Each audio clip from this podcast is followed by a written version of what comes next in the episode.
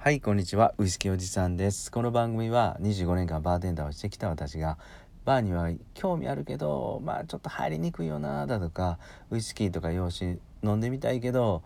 まあ酒屋さん行ったらねたくさんたくさんウイスキー並んでる中で何から買ったらいいのやらっていう方へバーへの楽しみ方ちょっとした楽しみ方だとか、えー、今おすすめのね手頃なウイスキーなんかを紹介していく番組です。さて今日はあの誕生日カクテルです。えっ、ー、と明日からね、えー、8月の5日6日7日この3日間の誕生日カクテル3種類をあさらさらっと紹介していくのと今ねあのー、冷たいものを飲みすぎて少し胃腸が疲れる方へ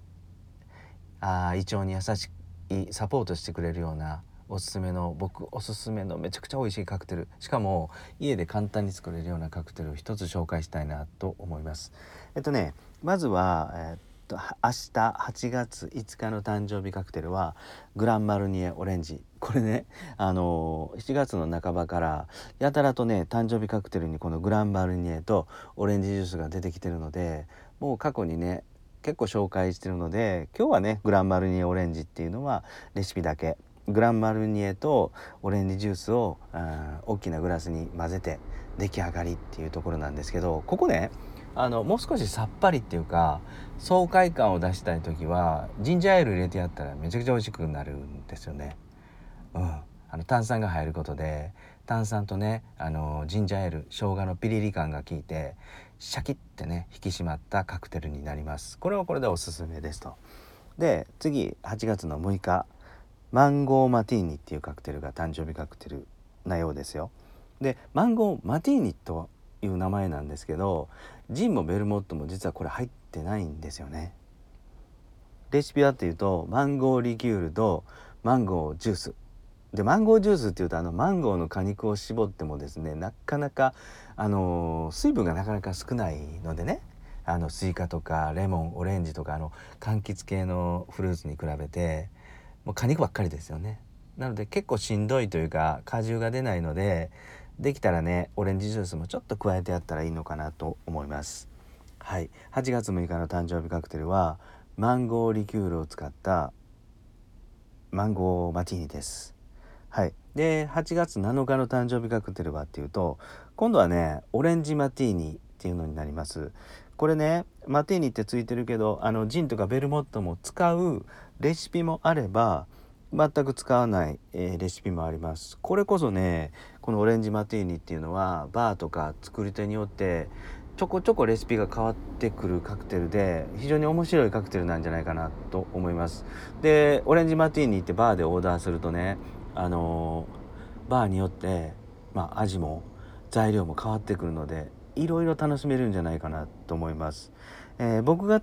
ちょっと飲んで美味しかったのがですねオレンジはねこれイタリアのリキュールを使ったら、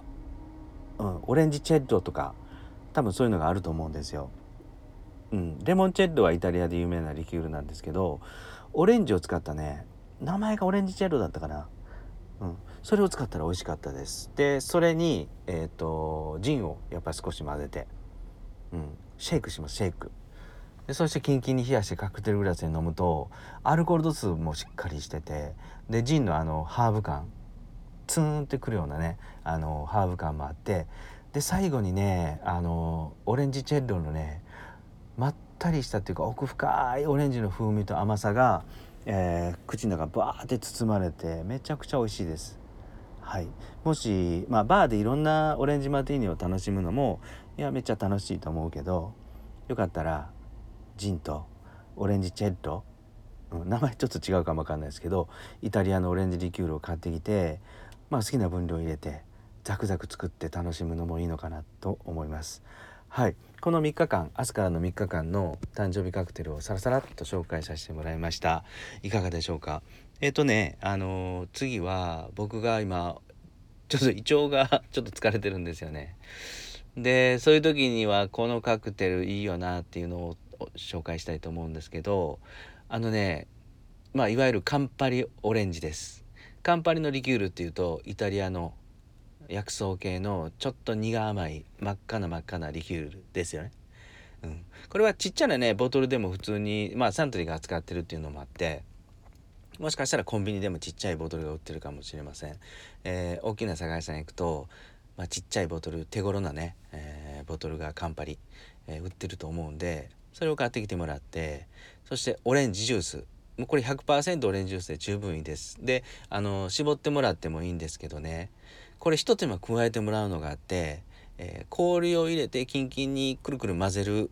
カクテルではなくてねホットカクテルにします。はい。あのまあ、冷たいもん最近ほんと飲みすぎてあの胃腸がちょっと悲鳴上げてるのでねちょっとしたホットにします。で真冬に飲むような熱々の湯気の立つホットカクテルではなくてだいたい40度から50度ぐらいのまあ人肌よりちょい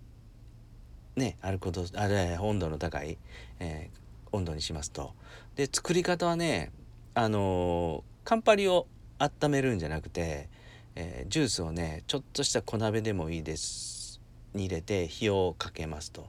でねあの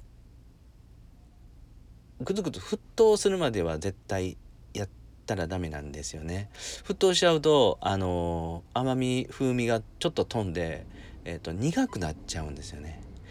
だからねあのちょっと液面がざわつくぐらい難しいかなイメージとしたら。火をかけるとあのちょっと液が中の液体がちょっと揺れるぐらいあるじゃないですか。ああするとねだいたい60から多分70度ぐらいにはなってると思うんでそれを耐熱グラスに注いでえー、っとカンパリを注ぎます。これまあ逆でもいいんですよ。常温のカンパリをまず耐熱グラスに入れておいてあのー、沸騰する前の煮足したオレンジジュースを注ぎますと。でそれでひとくるくるりと一かき混ぜするとですねまあ優しい優しいちょっとした人肌感って言われるぐらいのね人肌ぐらいの温度のカンパリオレンジ。いわゆるゆるいホットカクテルができます。これはねあのめっちゃ疲れた胃腸にですね胃腸をまあ優しく包んでくれるようなカクテルになります。で味も柔らかくてちょっと苦みが効いてめちゃくちゃ美味しいなと思うんでよかったらカンパリを買ってきてオレンジジュースを入れて試してみてください。はい。あキーポイントはですね、あの、沸騰ささないようにすることですと。はい、以上です。えっ、ー、と、今日はですね、明日から8月の5、6、7、今週の週末のですね、えー、誕生日カクテル3種類とですね、この疲れた疲れた胃腸に優しいカクテルを紹介しました。はいいかがだったでしょうか？今日もね最後まで聞いていただいてありがとうございました。それでは素敵な夜をお過ごしください。